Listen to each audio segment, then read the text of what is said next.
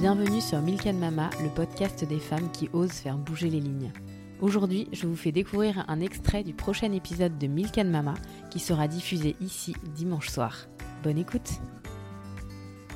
J'ai eu très très peur au début parce que tout ça à gérer, deux petits bébés, hein, 3 et 5.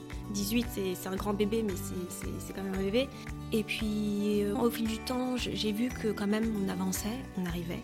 On arrivait à se lever le matin et à se recoucher le soir et, se réveiller le lendemain. Mon quotidien se mettait en place malgré tout.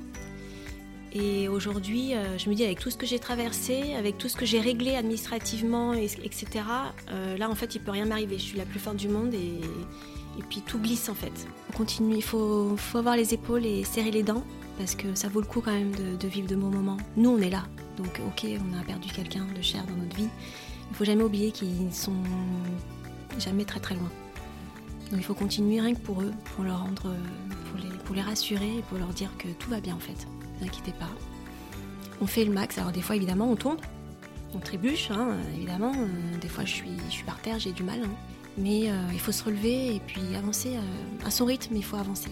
Si l'extrait vous a plu, retrouvez l'épisode complet dimanche soir sur Milk Mama. À très vite.